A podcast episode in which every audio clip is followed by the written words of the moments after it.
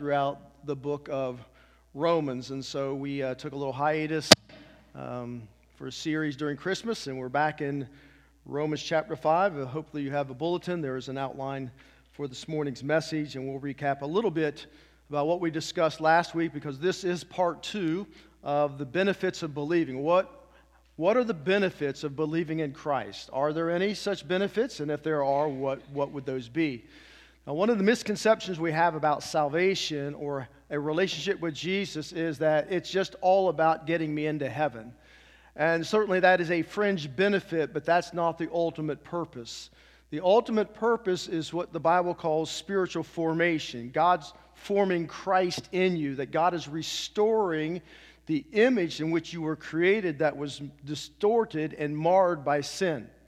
And so the goal is that God wants to create within us uh, the mind of Christ, that we begin to think like Jesus thought with truth rather than based on lies, but based on truth rather than false narratives, truthful narratives, because our mind is the control center of our life, and how you think affects the way you feel, which is in what meaning you act. It, it affects how you perceive life, how you perceive yourself, what your purpose is, and what meaning is. And you know, who created you and where did you come from and why are you here? All of those things. And so, as God's formulating truth into our minds, that's the control center of our lives, it then filters down into our character. We begin to develop the character of Christ, which is the fruit of the Spirit love, joy, peace, patience, kindness, gentleness, self control, goodness, those things. Then ultimately, we are able to live out the life of Christ. That, that is like Jesus here on earth, we can love as Christ loved.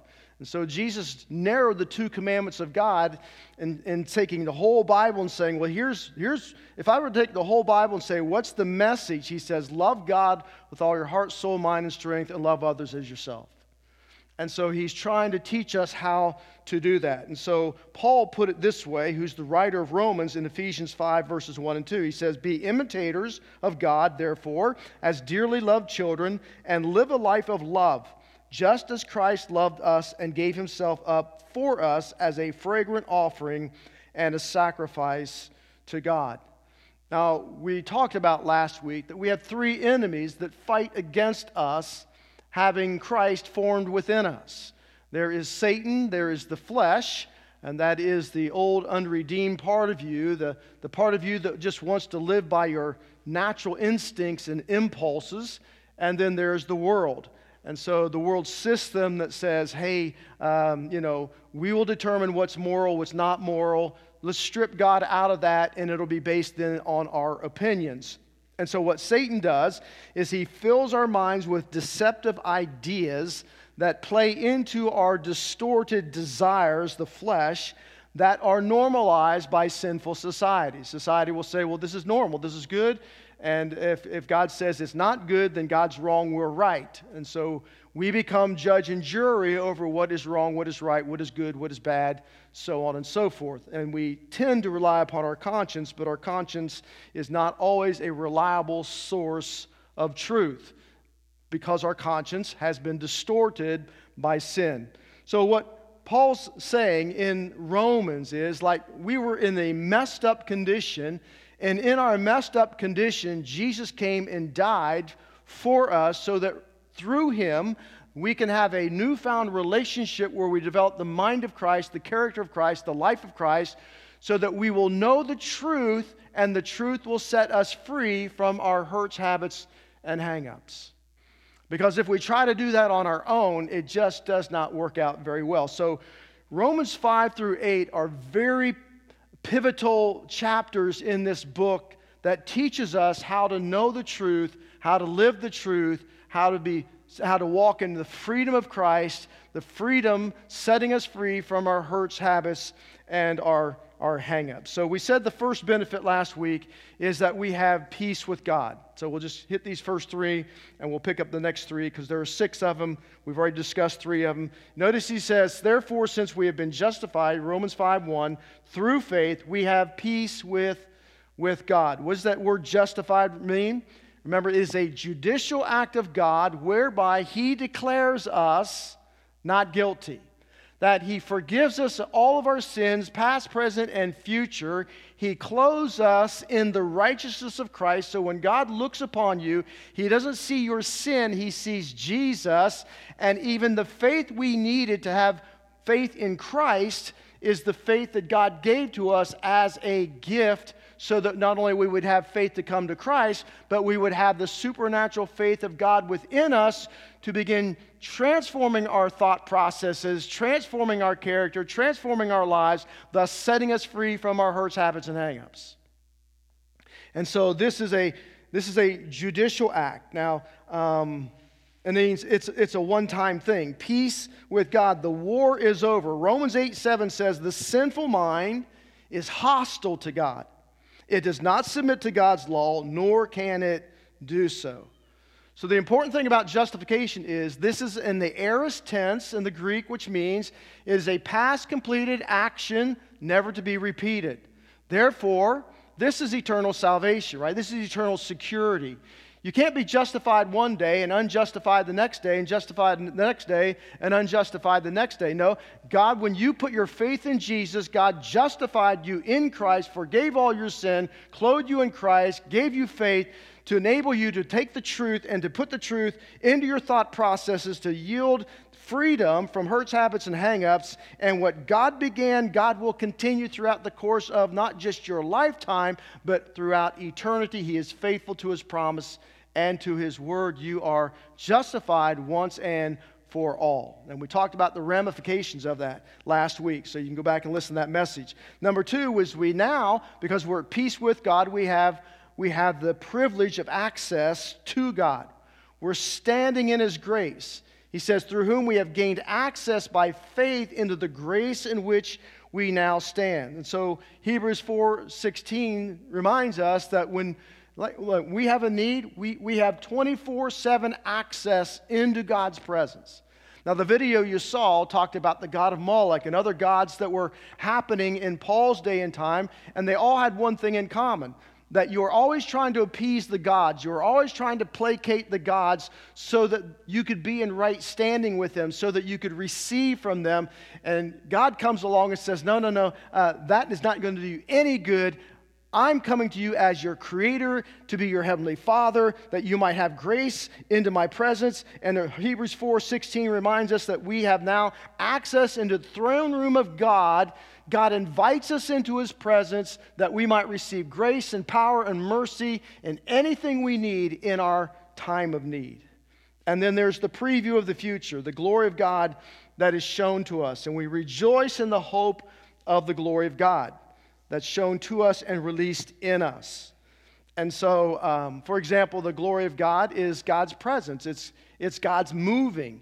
For example, um, after I was saved and uh, I struggled with drugs for a long time through high school, and after I got saved, I still struggled with that, and I wanted to be set free from that, and, and I, you know, I tried, and I, I did everything I could, and I was walking with the Lord and in His Word, and so it's like one day in a service, like the glory of God just came down upon me and miraculously set me free from that and took away any inclination for it, any desire for it. Uh, I mean, it was, a, it was a miracle that I experienced from the power of the Holy Spirit all my life. Well, when you've experienced something like that, you want more of it, right? Just like Moses did and Peter and, and others in the scripture. When you experience the vine touch of God's hand, we long for that. We desire that. We, we want to experience that over and over again. And so then it is released in us. And so justification now deals with our past, completely forgiven, clothed in the righteousness of Jesus. And then access deals with our present. We have access to the Father. We've been dwelt by the Holy Spirit. We can come into God's presence 24 7.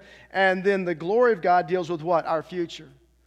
Because the, the glory of God resting upon us and finishing His work means that when this body ceases to function, and my spirit and soul move into the presence of God, and one day this body will be resurrected and made new, and it will be reconformed like Jesus' resurrection body, and thus reunited with my spirit and my soul, that God will have now reconnected and re imaged me in as the uh, you know the image that I was created in, but sin had distorted, and so now sin is removed from the equation, and therefore we are in the presence of God in our glorified bodies, in our glorified state of being, which is where we will be for all of eternity.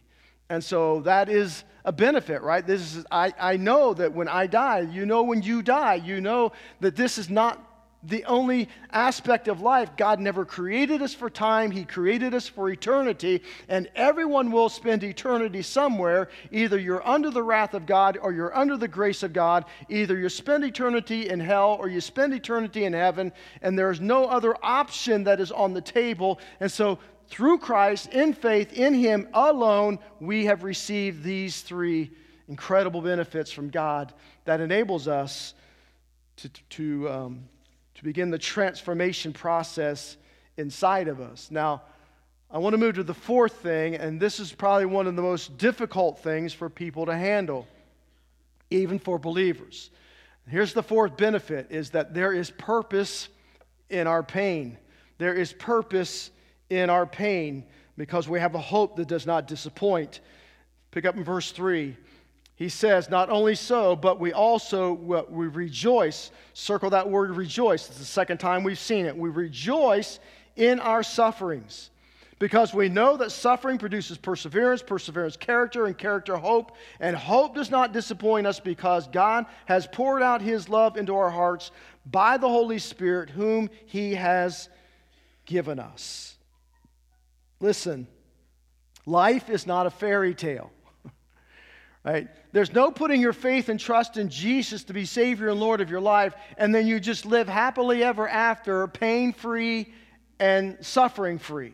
Does not happen. God has never promised that. He never said to anyone, hey, receive Jesus and life will be beautiful and wonderful. And uh, I mean, there'll be no ripples in the road, nothing for the rest of your life. But this is what deconstructs people's faith quicker than anything is because we have this, this perception that, well, you know what? If I'm a really faithful and good Christian, then God will care for me and He will protect me and He will keep me from all suffering and all harm. And it's almost like we have turned God into this cosmic butler that we have put our hope in that, you know, if, if any pain or suffering comes, at least he will like immediately get rid of it. Like he'll, he'll immediately solve it, transform it, whatever. I mean, it might be here today, but it'll be gone by tomorrow. And this is the concept we have in our minds that, that when bad things happen, though, our faith gets shattered because you've made a deal with God. Well, the deal is I'll be as good as I can be. I'll do everything you've told, asked me to do. I will pray. I will sing. I will worship. I go to church. I will tell people about Jesus. I will do all those things because I know if I do those things, I will be, I will be sheltered from the painful events of life. And what happens if that doesn't happen? What immediately strikes our minds, our thought process? Because here's where Satan takes advantage of you as a follower of Jesus.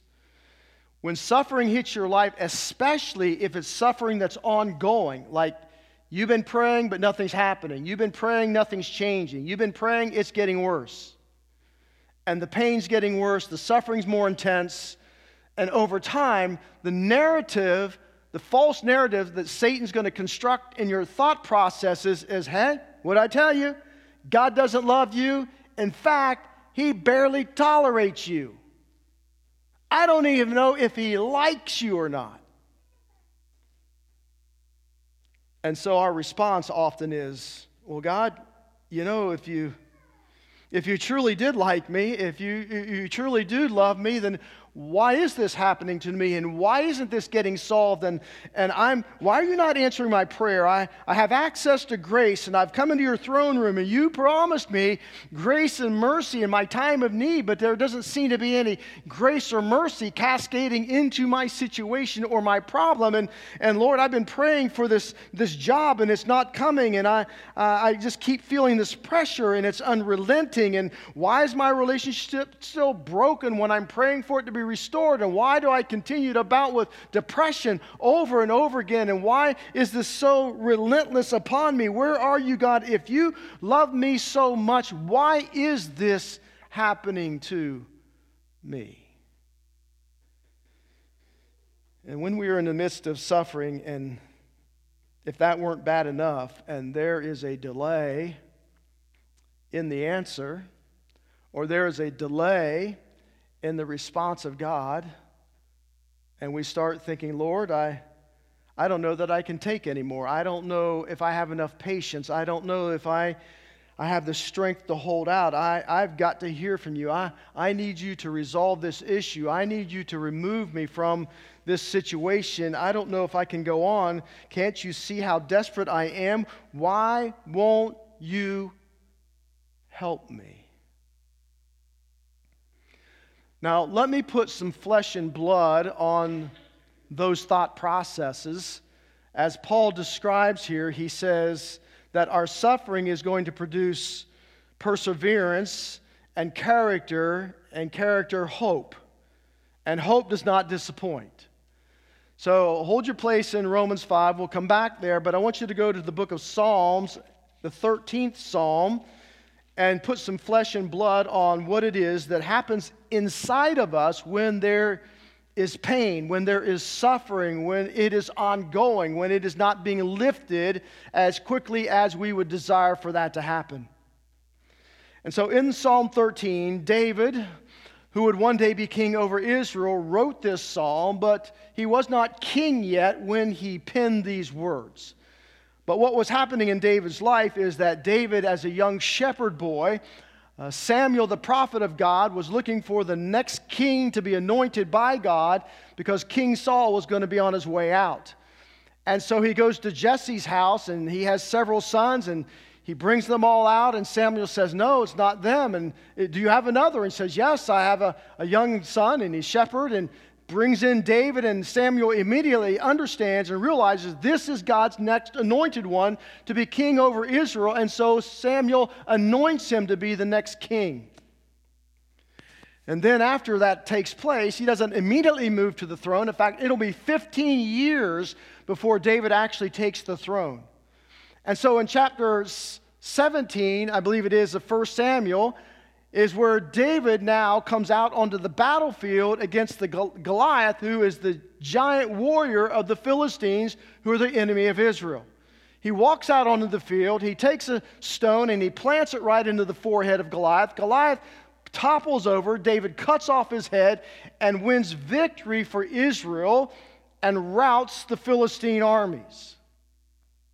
Now, as a result of that, People began singing songs about Saul killing his thousands, but David his tens of thousands, and Saul was a little insane by this time. The present king over Israel, he became insanely jealous over David and wanted to take his life. In fact, Saul was so out of control as David's you know, reputation is skyrocketing and his reputation is plummeting that he made David his enemy, and David feared King Saul. And so, David, for almost nine years, was a fugitive fleeing from Saul. He was forced to live out in the fields and the caves, the deserts, and wherever he could find some kind of refuge. And eventually, he had to leave the land of Israel and go into the land of the Philistines, which, by the way, was what? The enemy whom the soldier that David had killed that caused them to be routed by Israel. And he moved into Gath of the Philistines, and people recognized who David was. And he was the warrior. And so now David, in order to spare his life, had to act like he was insane. I mean, drooling down his beard and scratching on the gates of the city. And finally, he leaves Gath and he goes to Ziklag. And there he's reunited with some soldiers who are faithful men of David's. And so they are, they are in hiding for years. And so and during this time, in 16 months, he lived in Ziklag. And while he was off on a campaign with his men, the Amalekites came in and raided the city of Ziklag, burned it to, its gra- to the ground, and took all the women and children off into captivity. When David and his men come back and find out what has happened, his soldiers want to kill him. So here's David for years and years on the run. He's a fugitive. He killed a giant, became a hero, was going to be the next anointed king, but now he's on the run for years and he's physically exhausted. He's emotionally depressed.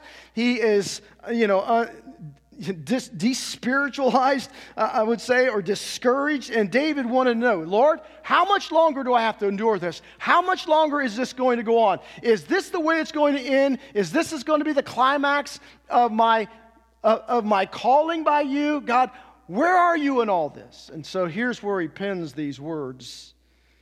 And you'll notice that suffering, suffering produces perseverance. He says, How long, O Lord, will you forget me forever? How long will you hide your face? How long must I wrestle with my thoughts and every day have sorrow in my heart? How long will my enemy triumph over me?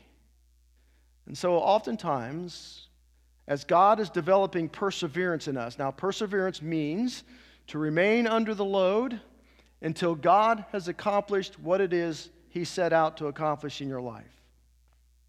Now, God says He's in the process of formating, spiritually formating our character, fruit of the Spirit.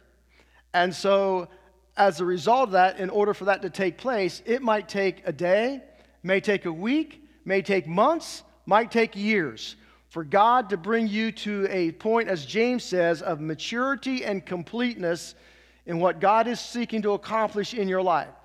But rather than persevere, we want to run, we want to hide, we want to bail, we want to complain, we want to do a lot of things, but persevere until God's done with us.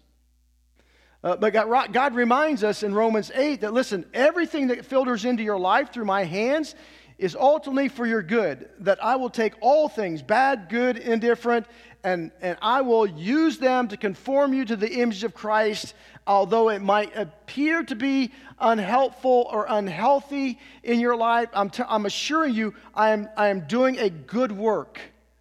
And so David thought, man, I've been forgotten. And when trials usually come and they extend for a period of time, listen, our faith will last so long, but only so long, and then our faith begins to wane. And it gets harder and harder to persevere as God's completing what it is He's seeking to do in us and and through us. And so, as that situation continues, our faith begins to weaken. And like David, we want to give up. And not only did he feel forgotten, but he felt forsaken. He says, Lord, how long will you hide your face from me?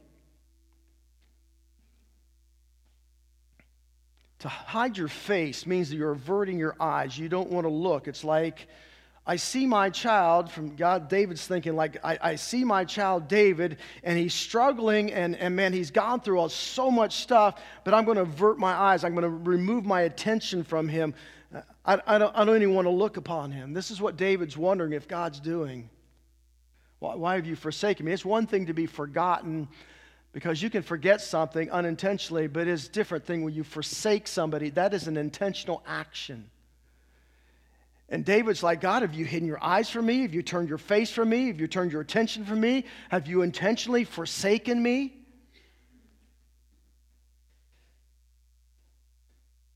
And David is thinking, I've gone through all of this only to have God abandon me in the end? Now we recognize these words, why have you forsaken me? From Jesus, right? When Jesus was on the cross, he cried out, My God, my God, why have you forsaken me? Psalm 22 is a messianic psalm, and we see, first see those words in that messianic psalm. But you have to remember, My God, my God, why have you forsaken me? Then you out, move out of Psalm 22 into Psalm 23, where G, God says, the Lord, Jesus says, I'm your shepherd, right? I'm the, the Lord is my shepherd, I shall not want. This is what David said. Uh, and he's going he's gonna care for me in, in every way, shape, and form. But it's life changing to realize that Jesus himself enclosed in flesh, experienced the same emotions. But Jesus' case only is that he not only felt forsaken, he was forsaken by God.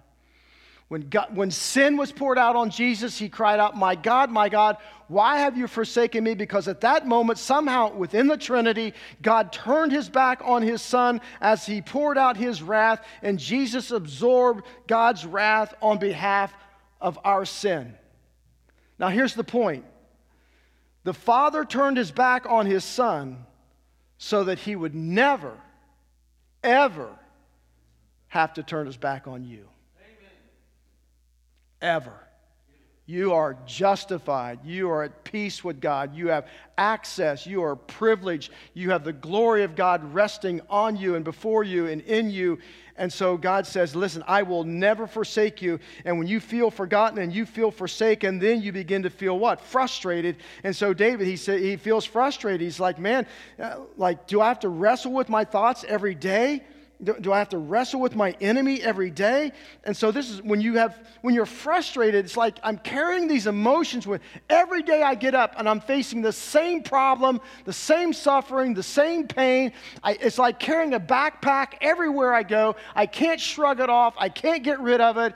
I, I can't alleviate it. It's just with me 24 7. And listen, there's all kinds of sufferings that you can experience relational sufferings and physical sufferings and, and financial sufferings and setbacks. But I'll tell you, there's nothing more haunting than physical sufferings because it is with you all the time. Every time you get up, every time you wake up, it is there dogging you. And so pain and problems are a constant companion. And David was frustrated because of his enemy everywhere he turned. Saul's against him, his soldiers are against him, God seems to be against him. And David had three, three fears that brought him to his knees. He feared, he, he was afraid, listen, is this it? Is, uh, I'm going to die in this condition? God having not fulfilled the promise that I would be king over Israel? Are my, are, am my enemy going to prevail against me? Am I going to be disgraced, he says, in the eyes of others? Listen, here's the point is that this brought David to praying.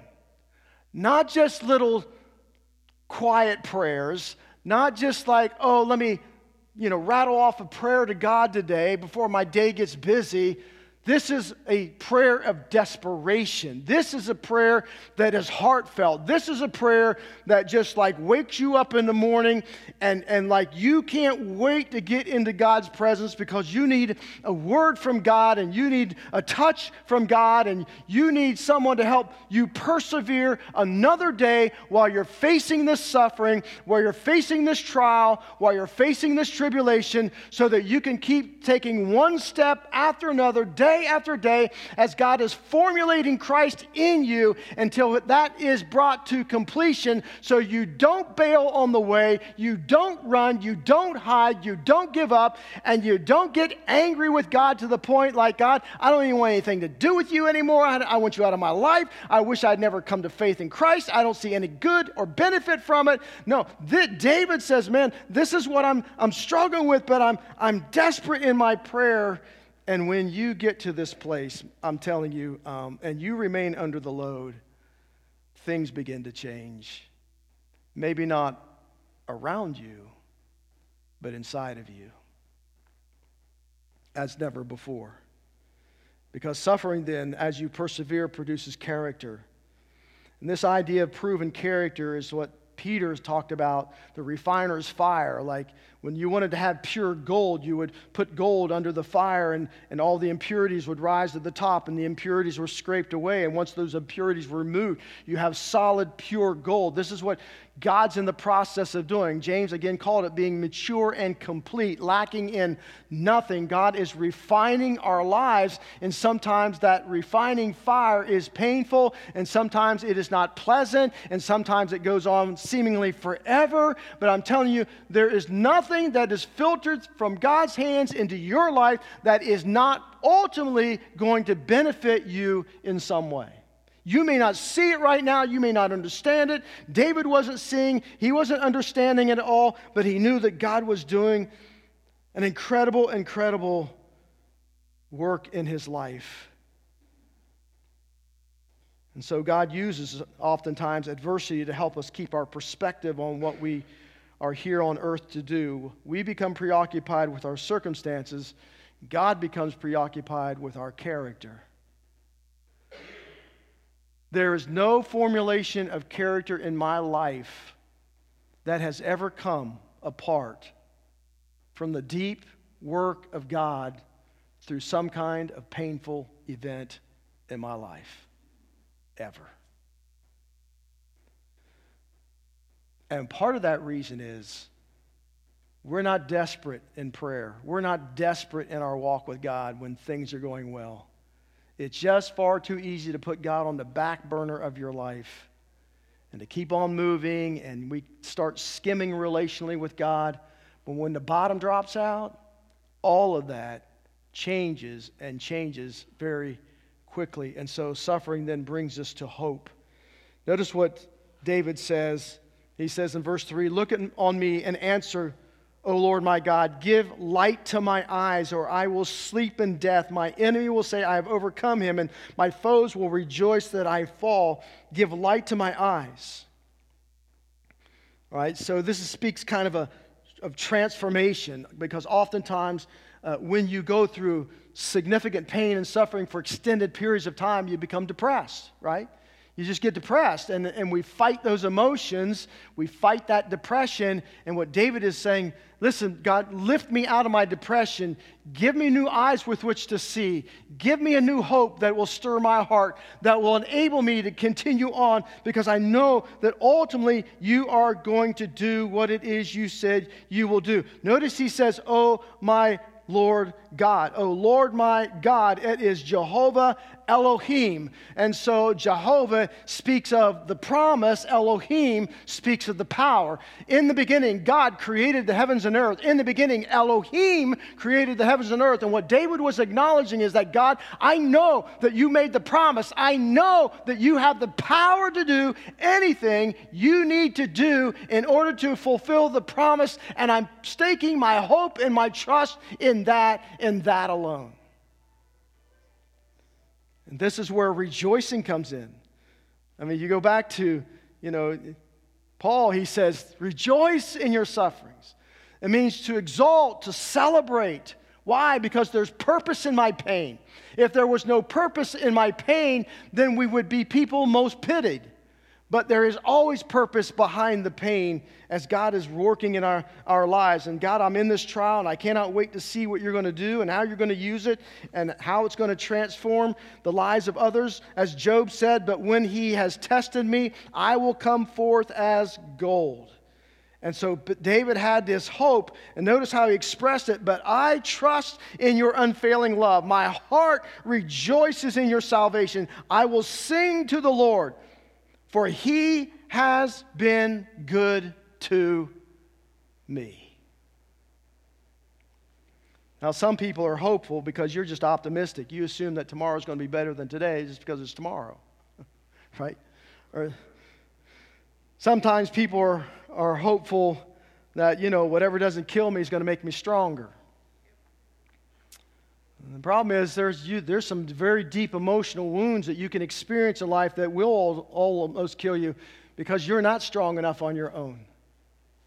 Right? There are people who, who try to find hope by medicating themselves through drugs and alcohol, materialism, sexual pleasures, and it always ends badly. When unhappiness is driving you to do these things, it never turns out well. And so Paul reminds, if you'll go back to Romans chapter 5 that, listen, the reason we rejoice is because we know there is purpose behind my pain that will ultimately bring me to a hope that surpasses all understanding in the human mind. I might not see it, I might not understand it immediately, but I know that God is working it out because my perseverance will result in character, and character will always result in a newfound hope. And so then the next proof he has for us is the proof of God's goodness and God's love. In verse 6, he says, You see, at just the right time, when we were still powerless, Christ died for the ungodly. Very rarely will anyone die for a righteous man, though for a good man, someone might possibly dare to die. But God demonstrated his love for us, his own love for us, in this while we were still sinners, Christ died for us. Since we have now been justified by his blood, how much more shall we be saved from God's wrath through him? For if when we were God's enemies, we were reconciled to him through the death of his son, how much more, having been reconciled, shall we be saved through his, his life? Now, in verse 5 was the first time Paul used the word love in the book of Romans. And so he's saying, We've been, I've been talking about God's wrath, I've been talking about God's grace, and now this idea of, of love gets put in the middle of it. Because when you understand how much God's love has been poured out into your heart, it changes the way you pray. It changes the way you see things. It, it strengthens your faith. It creates intimacy. It brings authentic joy in your life and enhances your stability to walk with God. It results in evangelism because you cannot wait to tell somebody how God has so conformed your life into the image of Jesus that has transformed you in a way that is so powerful because you are experiencing the glory of God. Because as Paul says in Romans, uh, in, in uh, 2 Corinthians chapter 12, in the midst of my greatest weakness is when the power of Christ is most displayed in my life.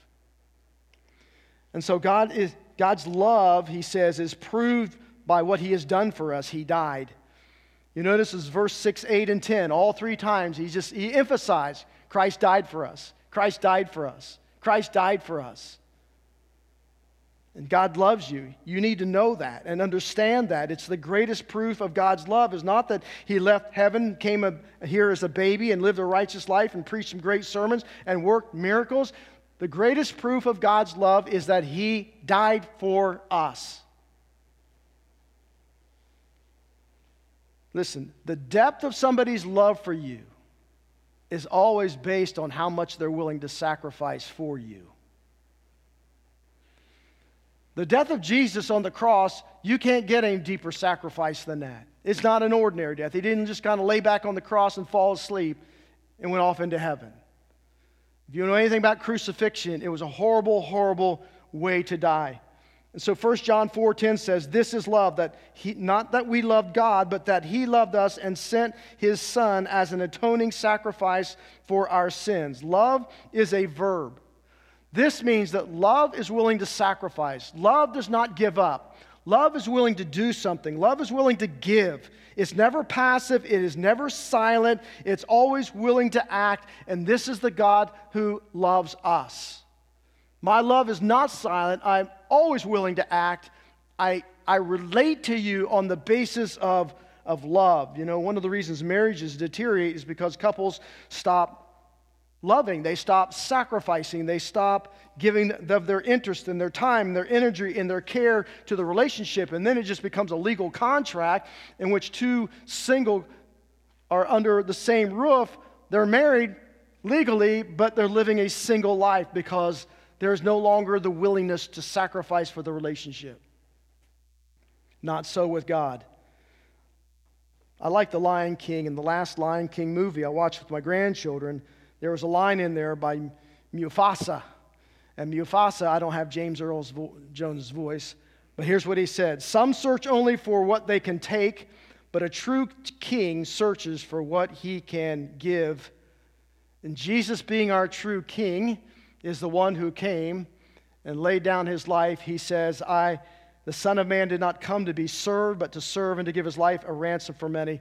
No one's laying down, taking my life from me. I am laying it down voluntarily. God loves you. He's proved it by the fact that Jesus died for you. He also, his love is proved by what, who he died for. There are four descriptions Paul gives. He says he died for the powerless. To be powerless means you have no ability to improve your condition. You can't change your status. You can't make yourself better. You can't make yourself alive. The Bible says that we were dead in our transgressions and sins, and therefore we needed to be brought to life, but we had no power or capability to change that condition. We were the walking dead, literally. Spiritually speaking, we were dead. And Christ died for us when we were we were powerless. And he says, at the right time. What's the perfect time? Well, in the Roman Empire, it was Pax Romana. It was a time of peace, and there was a, there was a common language, and there was an elaborate uh, road system and where the gospel could travel quite easily. But here's the, I think, the, the, the, the biggest ability, inability of the powerless of humanity was humanity had had the, the, the laws of Moses for 1,400 years, but ain't nobody could keep them. No one was powerful enough to keep the law. And so, in our helpless and hopeless condition, Christ died for us. He died for the ungodly, he says. What does it mean to be ungodly? There's no reverence for God, there's no fear of God, there's no seeking after God. It's just we live in, in our own self image and we, we determine what God will be and what he will not be, and we will do what we want when we want and how we want it. And so the ungodly, the, ins, the distorted image of God within us now, people aren't as, always as bad as they could be. Remember this even a broken clock tells the right time twice a day.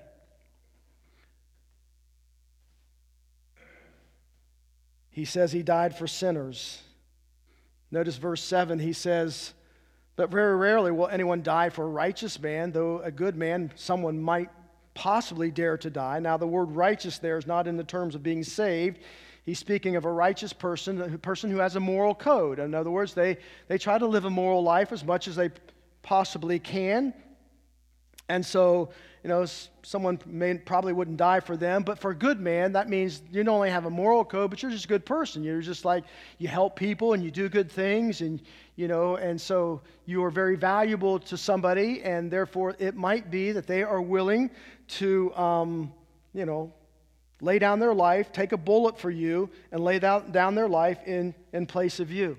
And so Paul is doing a comparison here, and he's saying, in essence, listen, while we were ungodly, while we were sinners, as he says in verse 8, God demonstrated his love while we were yet sinners. Not only we were sinners, we were ungodly, and therefore we weren't really righteous, we weren't very moral, we had nothing to bring to the table. We just like we were in this this condition of being under God's wrath and under God's judgment. And so at that moment in our lives, He died for us. And when He died for us, there was nothing good, lovable, or noble, or admirable about us. And He goes on to say in verse 10 He died for His his enemies. He didn't wait for you to surrender. While we were still enemies, Christ died for us. And through Romans 1 through 3, he says, Listen, we were all enemies of God. Whether you realize it or not, understood it or not, God considered us his enemies. Romans chapter 8 and verse 7. Remember, the, the mind that is ungodly, it is, it is hostile towards God. And so mankind, apart from God, does not delight in God, doesn't worship God, doesn't really care about God. You may want to use God and get things from God and do your own thing. This is our condition. This is how God demonstrated his love for us. That while we were powerless, we were ungodly, we were sinners, we were enemies, Christ died for us. How much more does God have to do to prove his love for you? So, therefore, when you are in pain and you are in suffering and it is being prolonged, and maybe your life is coming to a closure, it is coming to an end, do not allow the evil one to dupe you into thinking, I told you God doesn't love you. He doesn't even really care about you. He doesn't even really like you because that is a lie from the enemy. God has demonstrated and proven his love for you that will never, ever change because you've been justified in Christ. This is a whole different way of approaching pain and suffering than when your mind is battling and your emotions are battling with God. God, if you really loved me, you would. God proved his love. And the last way he proved his love is how he relates to us. He reconciled us. To reconcile means to take two opposing parties and to bring them together in oneness or in harmony. For example, if you've got a couple who's married and they're having marital problems, and then they one day somebody comes in and says, I want a divorce. What does that mean? There's no longer harmony, there's no more oneness. The Bible says the two are to become one. And so now there's a wedge that's been driven between them. And so sin was the wedge that drove separation between us and God. And so through Christ, because you've been justified, God says, Now I've brought you in oneness with me, in harmony with me. We are reconciled in relationship. Do not ever forget, I have never and ever, or no, nor will I ever leave you or forsake you. You never walk this journey alone. It's just not happening. And so, the product of God's goodness and love, verse 11, is authentic joy. Not only is this so, but we also rejoice in God through our Lord Jesus Christ, through whom we have now have received reconciliation. Again, that rejoicing means to boast, to celebrate. Remember what David said in Psalm 13, 6? He says, I will sing to the Lord because he has been good to me. Two years into my tenure here at this church, um, there was a family here, and the father's name was Jim Rinaldi, and I don't think Greg and Heather are here today. Heather was his daughter. He was diagnosed with kidney cancer. And uh, at one point, myself and the deacons, we all went to his house and we prayed over him and anointed him with oil and just believing God for a miracle and for healing. And that healing never took place.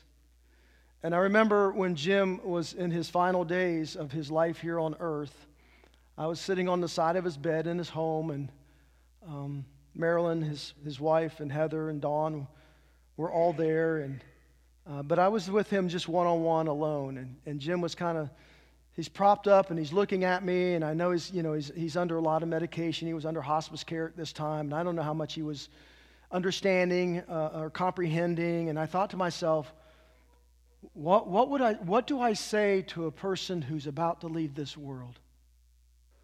What, what are the words that I would speak? And I shared some things with him, and I don't know how beneficial it was to him or not.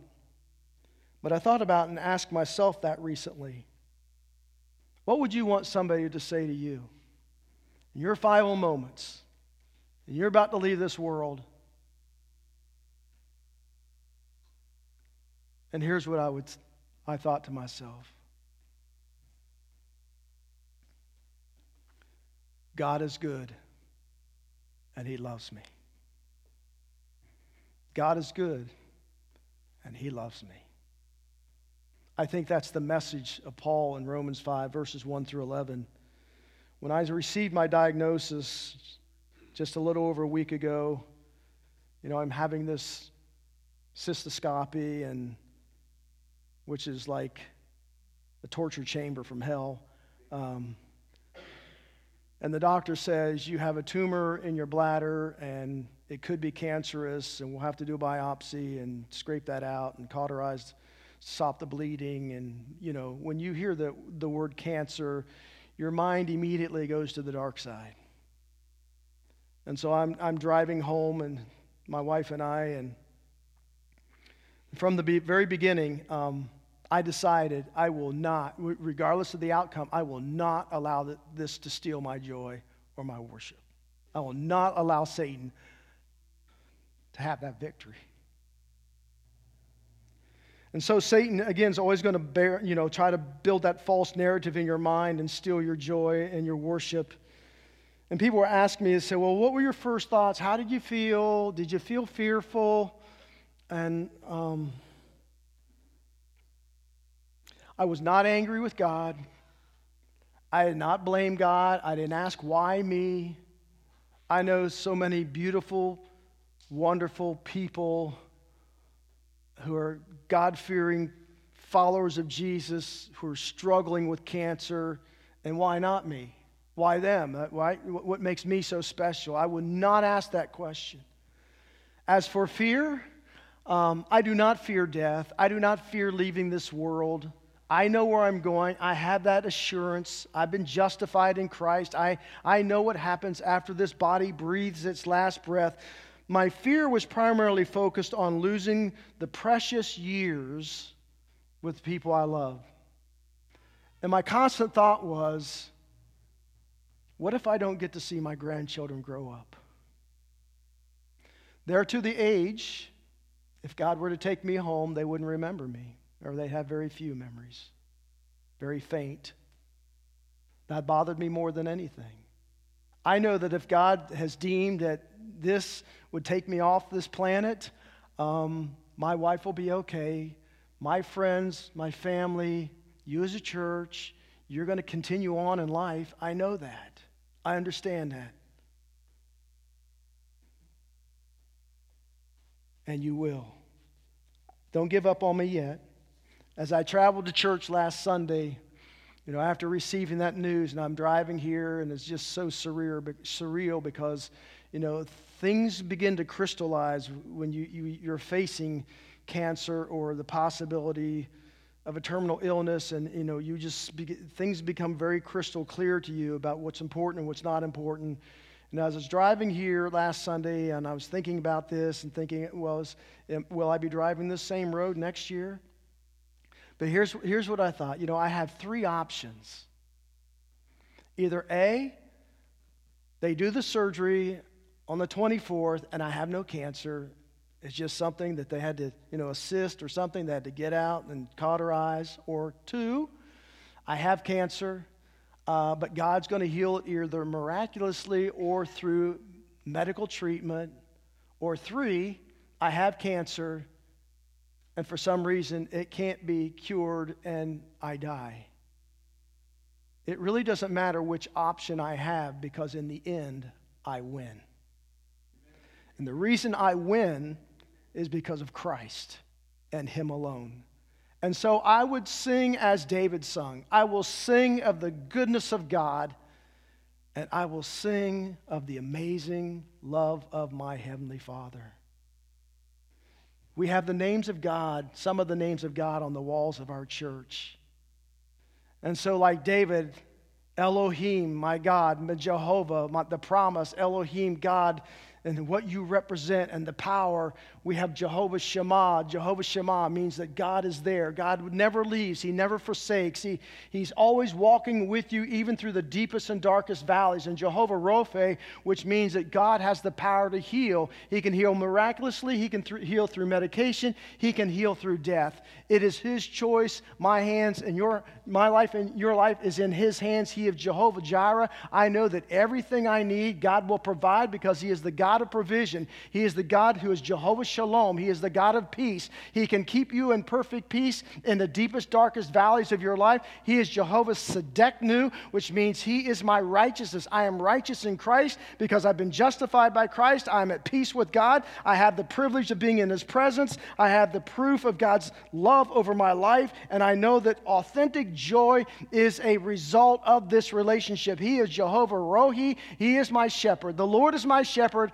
I shall not want, right? He's the one who makes me lie down in green pastures. He leads me beside the quiet waters. He restores my soul. He guides me in the paths of righteousness' sake. And even though I may walk through the valley of the shadow of death, I will fear no evil because God is with me. His rod and his staff, they comfort me. He has prepared a table in the presence of my enemies. He has anointed my head with oil. My cup overflows. Surely goodness and loving kindness will follow me all the days of my life, and I will dwell in the house of the Lord for forever. He is Jehovah Nisi. He is my banner. He is the one who fights for me. He is Jehovah M'Kadesh. He is my sanctification. I am sanctified in Christ. I am secured in Jesus, and therefore I have reason to worship always.